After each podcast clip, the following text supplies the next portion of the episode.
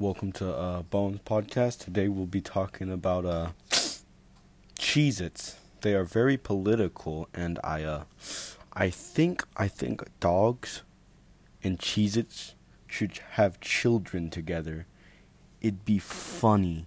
It'd be like so kinky, like two a a, a Cheez It and and a uh, and a dog.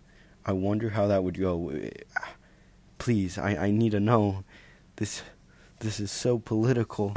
How would I know about Cheez Its and dogs making children? What would it be called? A dogsit? A, a, a dogit? Cheez It and dog mixed together? What do you what does this mean? I love you Thank you for listening.